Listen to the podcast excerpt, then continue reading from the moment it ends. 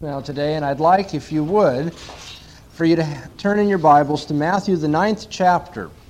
Matthew chapter 9, where I'll read for us verses 9 to 13 is our text.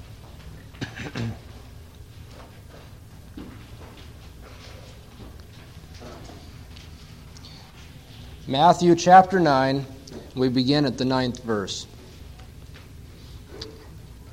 Hear now God's word. And as Jesus passed by from thence, he saw a man called Matthew sitting at the place of toll. And he saith unto him, Follow me. And he arose and followed him. And it came to pass, as he sat at meat in the house, behold, many publicans and sinners came and sat down with Jesus and his disciples. And when the Pharisees saw it, they said unto his disciples, Why eateth your teacher with the publicans and sinners? But when he heard it, he said, They that are healthy have no need of a physician, but they that are sick. But go ye and learn what this means. I desire mercy and not sacrifice. For I came not to call the righteous, but sinners. And thus far the reading of God's Word. Doctors are a very esteemed lot of people. I'm talking here about medical doctors now, and I suppose there's a little tinge of jealousy and resentment as I point that out to you. Um, I have enjoyed the benefits of being called doctor because of my PhD, but I realize that most of the social amenities that come to me for that reason come because most people confuse that with being a medical doctor.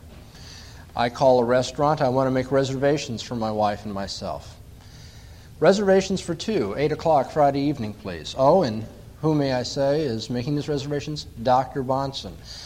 You get nicer treatment if you're a doctor. If I were to say PhD Bahnsen, I'm not sure they would care too much.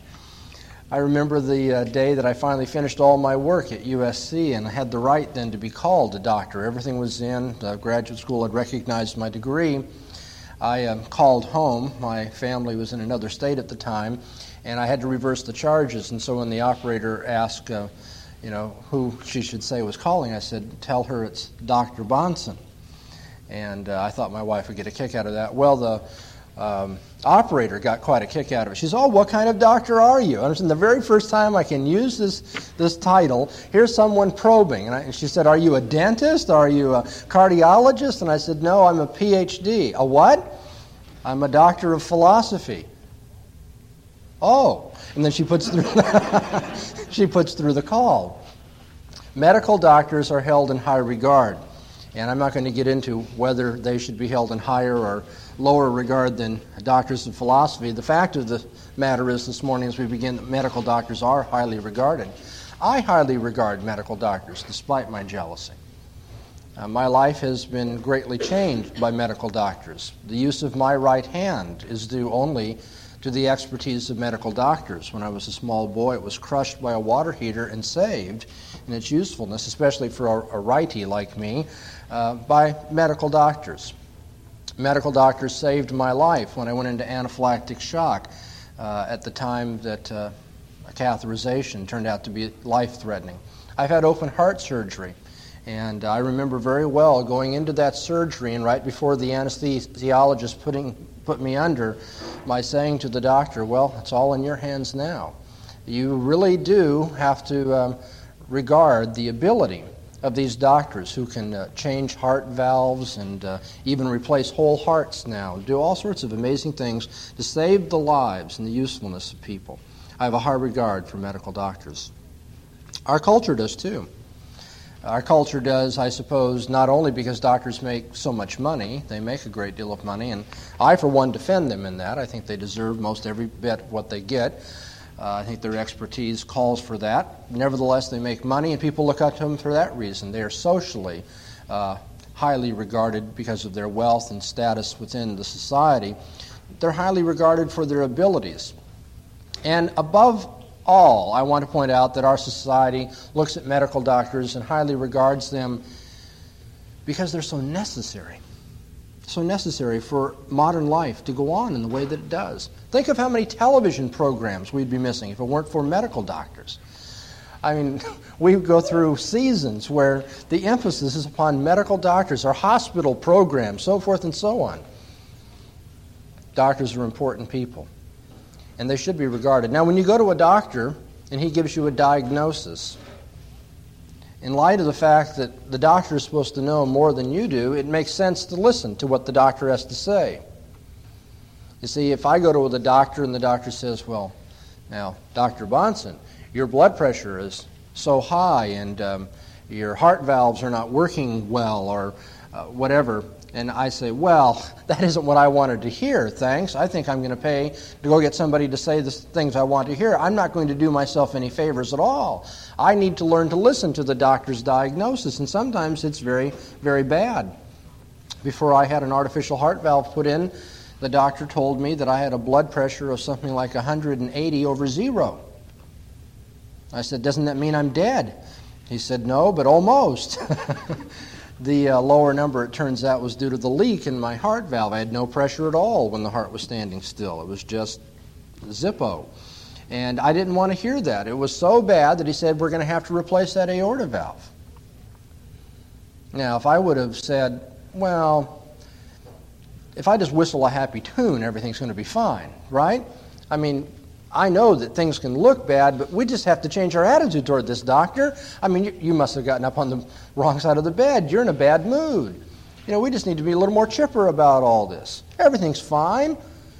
I'm feeling good. Although, if I went up a flight of steps, it took me virtually 10 minutes to catch my breath. I could still, you know, say, oh, well, everybody has trouble going up a flight of steps, right? No, it would be downright foolishness and detrimental to my health to have not listened to the doctors when they said, No, your heart's in very bad condition and it's time to have something done. Oh, take an aspirin and call you in the morning, right, doctor? No, no. Open heart surgery. No, no, no, no, no. Not open heart surgery. You mean take some medicine, maybe, more than an aspirin. Come see you every once in a while. Get a little more active. There's got to be something a little less radical than actually opening up the chest and doing things to the heart. No, that's the only way we can save you. At the time that um, this all took place, by the way, not to dwell morbidly on my own life and, uh, and bad health, uh, it turned out that bacterial endocarditis uh, afflicted my heart, an infection within the heart. And I was having all the symptoms of it and called my surgeon and told him about this, and he said I needed to come to the hospital immediately. All that was about a month before the scheduled uh, uh, valve replacement. And I said, Well, I can't do that, doctor. I've got a month's worth of speaking engagements and things. I can't come. It's just inconvenient. He said, Well, you can come if you don't want to die. You can make the choice. And when I got to the hospital, I had a number of people lecture me and fill me in on the, on the uh, threat of bacterial endocarditis. They said up until about 1948, everybody uniformly died from bacterial endocarditis. There was nothing they could do about it before penicillin. And uh, even now, some people wait so long that the endocarditis can't can't be uh, reversed. And so it turned out to be a very life-threatening situation. But here I was, I had my mind so filled with other things that I couldn't take seriously what the doctor was telling me, or maybe I didn't understand how serious the condition was. Obviously, we need to listen to our doctors, and we need sometimes to be willing to go through radical surgery. The time calls. I'm going to suggest to you this morning that from a spiritual standpoint, the same is true. That there's a doctor's diagnosis we need to hear and some radical surgery that we need, and we're just fooling ourselves and toying with death, spiritual death, if we don't listen to what the doctor has to say.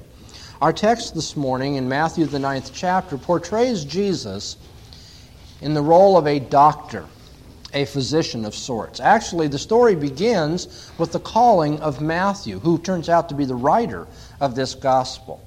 And I really um, enjoy, as you know, the historical background, comparison of various things in the Bible to see what we learn about the writers and about the situation um, in which they wrote. And when you read this account of Matthew's calling and compare it to what Mark and what Luke say about it, it becomes very evident that Matthew himself wrote this. In the first place, we um, have Matthew called by his Christian name, very likely his conversion name of Matthew, whereas the other two call him Levi. And um, as Matthew is called by Jesus to follow him, and he does, Luke says that Levi then put on a huge feast in celebration of the fact that he'd become a Christian, he was following Jesus. He puts on this feast for all of his friends. But now, in Matthew's account of this, he doesn't say that. We have the one verse indication that he follows Jesus, and it came to pass as he sat at meat in the house. What house? Well, in the Greek, to say that we had dinner at the house is pretty much idiomatic for we ate at home. What you have here is Matthew saying, and as he was eating at home, whose home? Matthew's home. He suppresses the indication that Luke gives us, a very clear one, and yet it comes through indirectly that Matthew's talking about his own particular situation. What is surprising about Matthew being called? What's surprising is that Matthew is a social outcast. Matthew has very good press in Western history because he wrote a gospel. We think of Matthew, Mark, Luke, and John. These were great men, holy men. They were apostles. They wrote part of the Bible. They wrote about Jesus. They were with Jesus. We tend to think of them in this elevated way, but the people that knew Matthew didn't think of him in an elevated way, just the opposite. They thought of him in a very, very demeaning way. Because you see, Matthew was a publican. Matthew, as he was called by Jesus, was in the midst of doing some degrading work the degrading work of collecting taxes at a toll booth. As fishermen would come to the lake, they would have to pay their taxes. And who do they pay taxes to? To the Romans to the oppressors who had taken over the Jewish people and controlled Palestine at the time. Matthew was a Jew, but he was collaborating with the Romans. And not only was he collaborating with the Romans, not only was he taking taxes, which nobody likes in the first place, but he was making his own money by robbing from his Jewish friends and neighbors.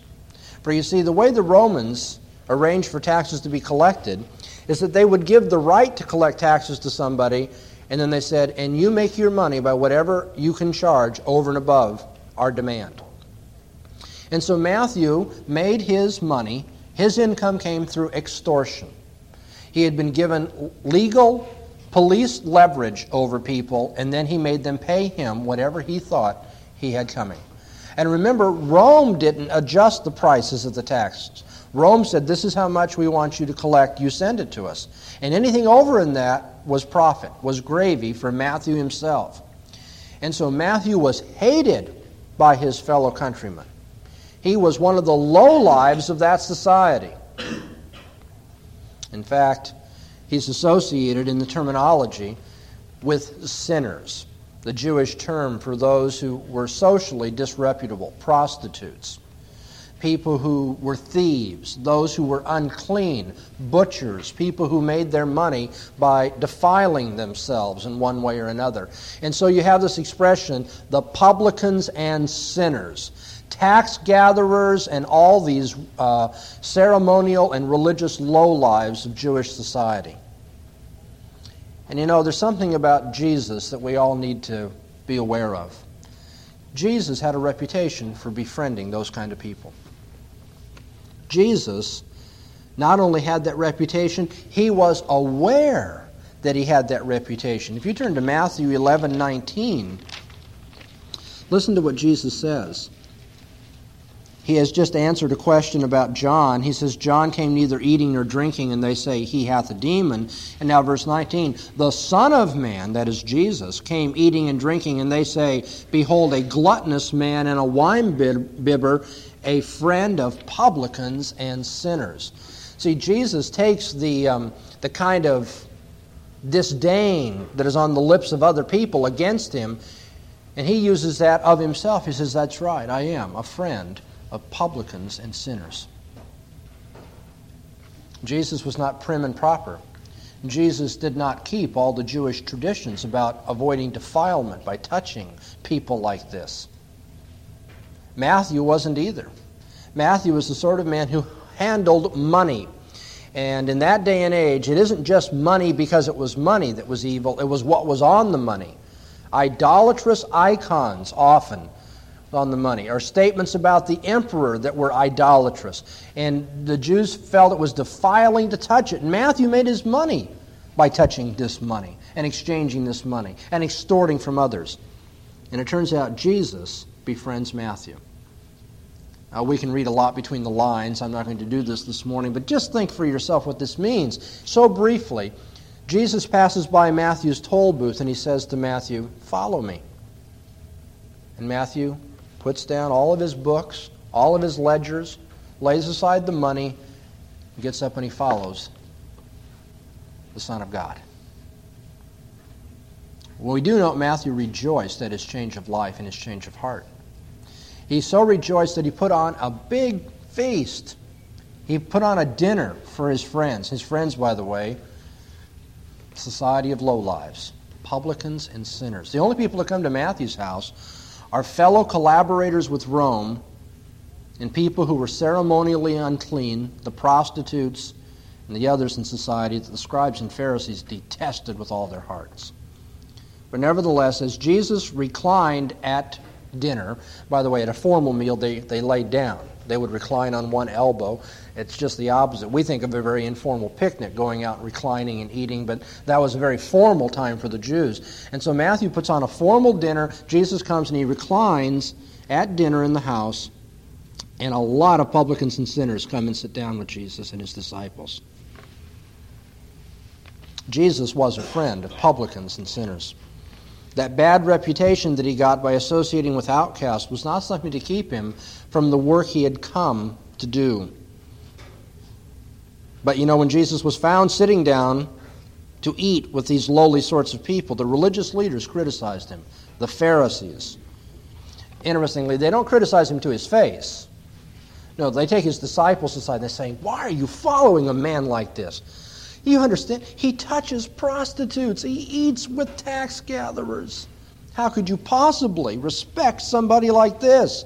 They won't say it to his face, but the word comes back to Jesus eventually. He does hear about it. Verse 12 says, But when he heard it, he responded. He answered. And Jesus answers basically by pointing to a truth of the Old Testament, a truth that the religiously superior people of his day had apparently missed. Hosea the prophet had proclaimed that what finds favor in God is mercy, not religious rituals like sacrifice. Hosea had said, God respects mercy and not so much sacrifice and going through all these rituals. Isaiah the prophet, Jesus doesn't say this here, but you may remember that Isaiah the prophet actually said, God hates your religious feast and he despises and rejects your sacrifices because they don't come with a heart full of mercy and faith toward him. The Jews, you see, had missed the point of their Old Testament scriptures, and Jesus just replies in terms of the basics. It's one of the ABCs of the faith. He says, God regards mercy. And so he says, Go and learn this. By the way, that was a common rabbinic formula when a, a student was to go and learn his lessons. Go and learn what it means. And so Jesus teaches his enemies. He becomes their rabbi. He says, Go and learn what Hosea meant when he says, I desire mercy, not sacrifice.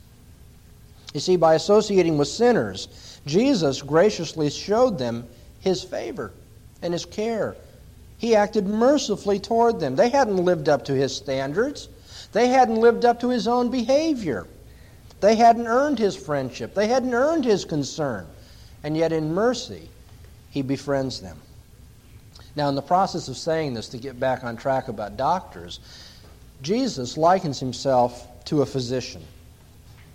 He likens himself to a physician so that he might explain that he didn't come to call the righteous, but rather to call sinners to repentance. Now, that comparison of Jesus to a physician is not at all a poor comparison. It's really quite apt for if you read on in Matthew, the ninth chapter, we see that Jesus restores sight to the blind, verses 27 to 31. And he restores speech to the dumb in verses 32 to 34.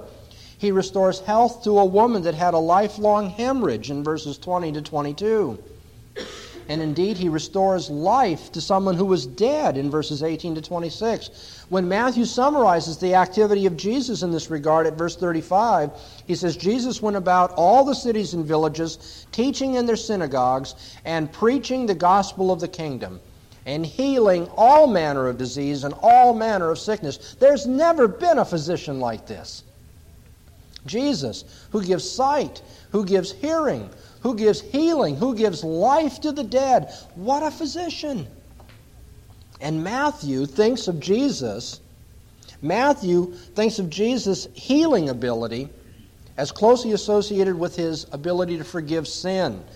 In this very same chapter, verses 5 and 6, right before the calling of Matthew, we read these words Jesus speaking to his opponents Which is easier to say, Your sins are forgiven, or to say, Arise and walk to a man who was um, lame.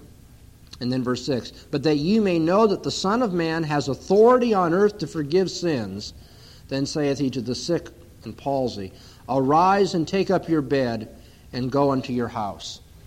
Jesus says, You have difficulty with me forgiving sins? Well, how about if I heal this man? And what do you think is more difficult? Jesus does both. He says, Take up your bed and walk, and your sins are forgiven.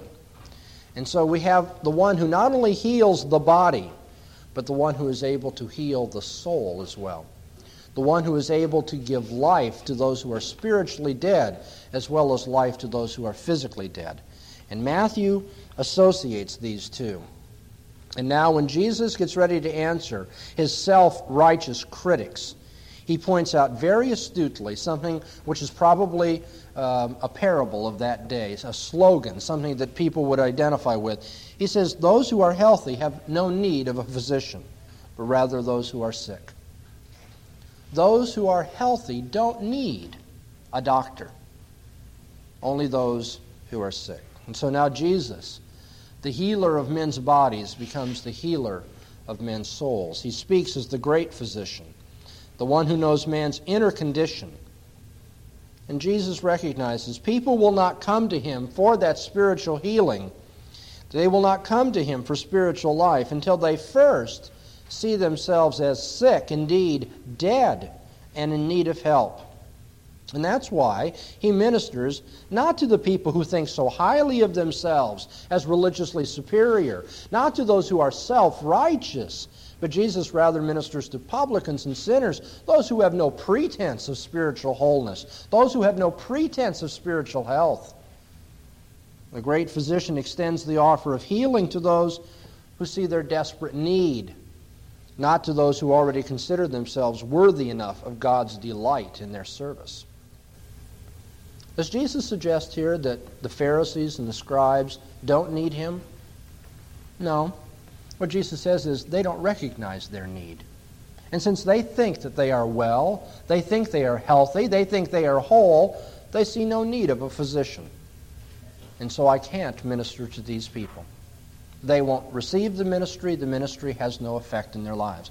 But to those who are down and out, to those who are the outcast of society, they understand Jesus. And they love him because he offers to them the healing they recognize and they acknowledge, they admit they need. So Jesus is the doctor. And he gives a diagnosis for man, a diagnosis that not everyone will hear. You see, there are some people who think they're above the doctor's diagnosis. There are people who, when they hear the doctor say, you know, you're almost dead, if not actually dead, say, oh, no, it couldn't be that way. Not me. I'm doing fine. Yeah, I get a little depressed. I feel a little guilty. I don't get along with people. I know I'm a little selfish sometimes, but I'm okay. You know, it's, it's just a little infection. It's a cold, doctor. And the doctor says, no, it's cancer. And it's about ready to consume you. You need radical surgery. What is the doctor's diagnosis of you today? When Jesus looks at your heart, he looks inside you when his x ray vision analyzes where you are in terms of your spiritual health, what does he see? If you turn to Isaiah, the first chapter, Isaiah has a nice description of what God sees in people like you and me. When God takes account of our spiritual health, he says, The whole head is sick, and the whole heart is faint. Isaiah 1, verses 5 and 6. From the sole of the foot even unto the head there is no soundness in it, but wounds and bruises and fresh stripes. They have not been closed, neither bound up, neither mollified with oil. When God looks at us in our spiritual condition, you know what he sees? He sees people who are sick through and through. From the sole of our feet to the tip of our head, God sees nothing but open sores running sores, blood that will not stop. He says, You're in terrible condition. You're going to die spiritually. And there's nothing that can be done for you apart from radical surgery. You need to be healed. The Bible tells us some very bad things, kind of like a doctor that tells you you need open heart surgery or cancer removed from your body. The Bible is very blunt about it. The Bible says we're in bad shape. According to Jeremiah, our hearts are deceitful above all things and exceedingly corrupt, so much so that no one can even know how bad our hearts are. The Bible tells us that we are so weak that we can't even please God. The sinful mind, according to Paul, is hostile to God and doesn't submit to God's law and it can't do so. For those who are controlled by the sinful nature cannot please God. The Bible says that we have been disobedient to God, for all have sinned and come short of the glory of God. And the Bible says that those who have sinned against God are slaves of sin. They're addicted to sin. As Jesus said in John the 8th chapter, those who sin are the slaves of sin. The Bible tells us that we have a terrible, terrible chart, if you want to read it spiritually. The psalmist cried, O God, you know my foolishness. My sins are not hid from you. Indeed, if you, O Lord, kept a record of sins, who could stand? Isaiah puts it this way All of us are become like one who is unclean, and all of our righteous acts are filthy rags in the eyes of God. Oh, it's much worse than that, actually. The Bible says not only are we sick unto death, we are dead. We are dead in trespasses and sins, according to Ephesians 2. 1 John chapter 5 says, He who does not have the Son of God does not have life. That's what the good doctor says. That's what the great physician has to say about our spiritual condition. And as you hear that this morning, I wonder if you're like the patient that sits in the doctor's chair hearing the results of all the tests, hearing the results of the doctor's analysis, and saying, oh, no, you've got the wrong patient, doctor. This is not me. I can't be that sick, but you are. You know, the only people who don't think they're that sick are the ones who don't think they need a doctor at all. And I hope this morning as you leave, you're not going to leave here thinking, boy, that pastor is talking about some pretty wicked people. I don't know anybody like that. I hope you don't leave thinking, I'm not that sick. The Bible says all have sinned and come short of the glory of God. And that means pastors and elders and deacons. It means religious leaders, evangelists who may stand up before thousands of people people who mo- might appear the most religious of all, they're sick. And they need the healing that Jesus offers. All of us are sick that way. All of us are inwardly unclean. All of us have diseased hearts. All of us are spiritually dead. Jesus knew two types of people those who said, You're right, doctor, do what needs to be done to me. And those who said, Oh, come on. We don't need that. We're doing quite all right. What kind of person are you this morning? Do you know that you live out of harmony with God? Do you know that you live by your own wisdom and your own direction? Do you know that your life is oriented on yourself, that if anything, you're your own little God? Do you recognize that? Do you see your lovelessness? Do you see your rebellion? Do you see your desire of doing things which are not good for you or for others? Do you recognize that your bad relationships with other people stem from that attitude in you and those that you don't get along with? Do you recognize that the things that happen to you in life that are so depressing come because we haven't handled life's challenges correctly? Do you know that you're sick? Do you know that you need some help? If you do, I want to plead with you this morning this one thing. And I hope you'll come back next week and hear more about this. But I want you this morning to just take me at my word. There are a lot of quacks out there. There are a lot of quacks. A lot of people who are offering spiritual help and spiritual healing that cannot help you. You see, there are people who like to take advantage of that terrible self-destructive habit we have of wanting things to be better than it really than they really are. There are people who say, "Oh, look, if you come to our group and you know, and you just think better of yourself and have positive thoughts, we'll all get along, and everything will be fine." There are people who say, "God doesn't want you to be depressed and think you're a sinner. God wants you to think of yourself as naturally his child. We're all children of God."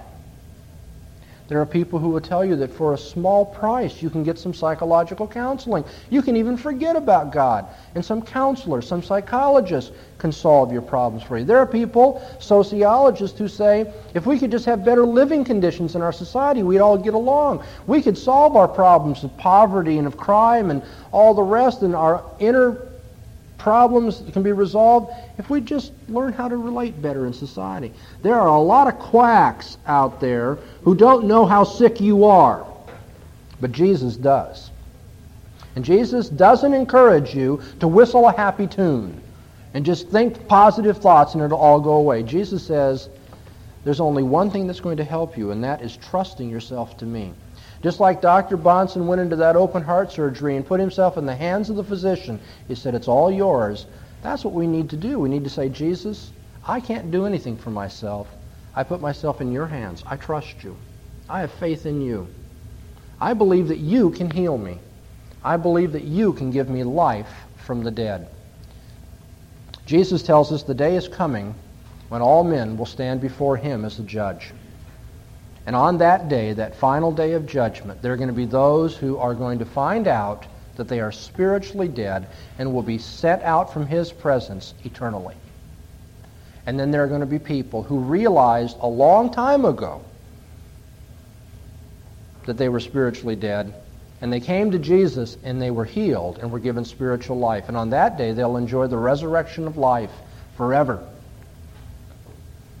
Think about it this way. If a man goes into the doctor and the doctor says, You need open heart surgery, and the man says, Oh, no, I don't. I'm quite all right. The doctor can say, Well, you'll either find out today or you'll find out later. You are sick and you will die. We all understand that. I want you to understand that spiritually this morning as we conclude our exhortation. What God says to you, you are sick and you are dead. And if you won't admit that today, the day is coming when it will be very clear to you you will spiritually suffer eternally for your rebellious attitudes, for your self centeredness and your lack of love, for the fact that you don't live by the golden rule and you don't obey my commandments. Two kinds of people in this world those who listen to the doctor's diagnosis and those who think they know better. Which are you? Let's pray. Our Lord Jesus Christ, we come to you this morning and we acknowledge that you are the great physician, the doctor of souls, the one who knows us inside and out. And the thing that amazes us is that you know us so well, and yet you're our friend. You're willing to befriend us. You're willing to show mercy and grace to us. You're willing to use your healing power to correct what ails us, to take away our spiritual infirmity to get rid of all of that uncleanness and disease that is within us, to wash us clean, and to give us new life. We come to you as our spiritual doctor and plead with you to do this. We put ourselves in your hands, knowing that we are no good to ourselves and cannot heal ourselves. We above all need you to heal us. Please do so as we trust you, for we pray in your precious name. Amen.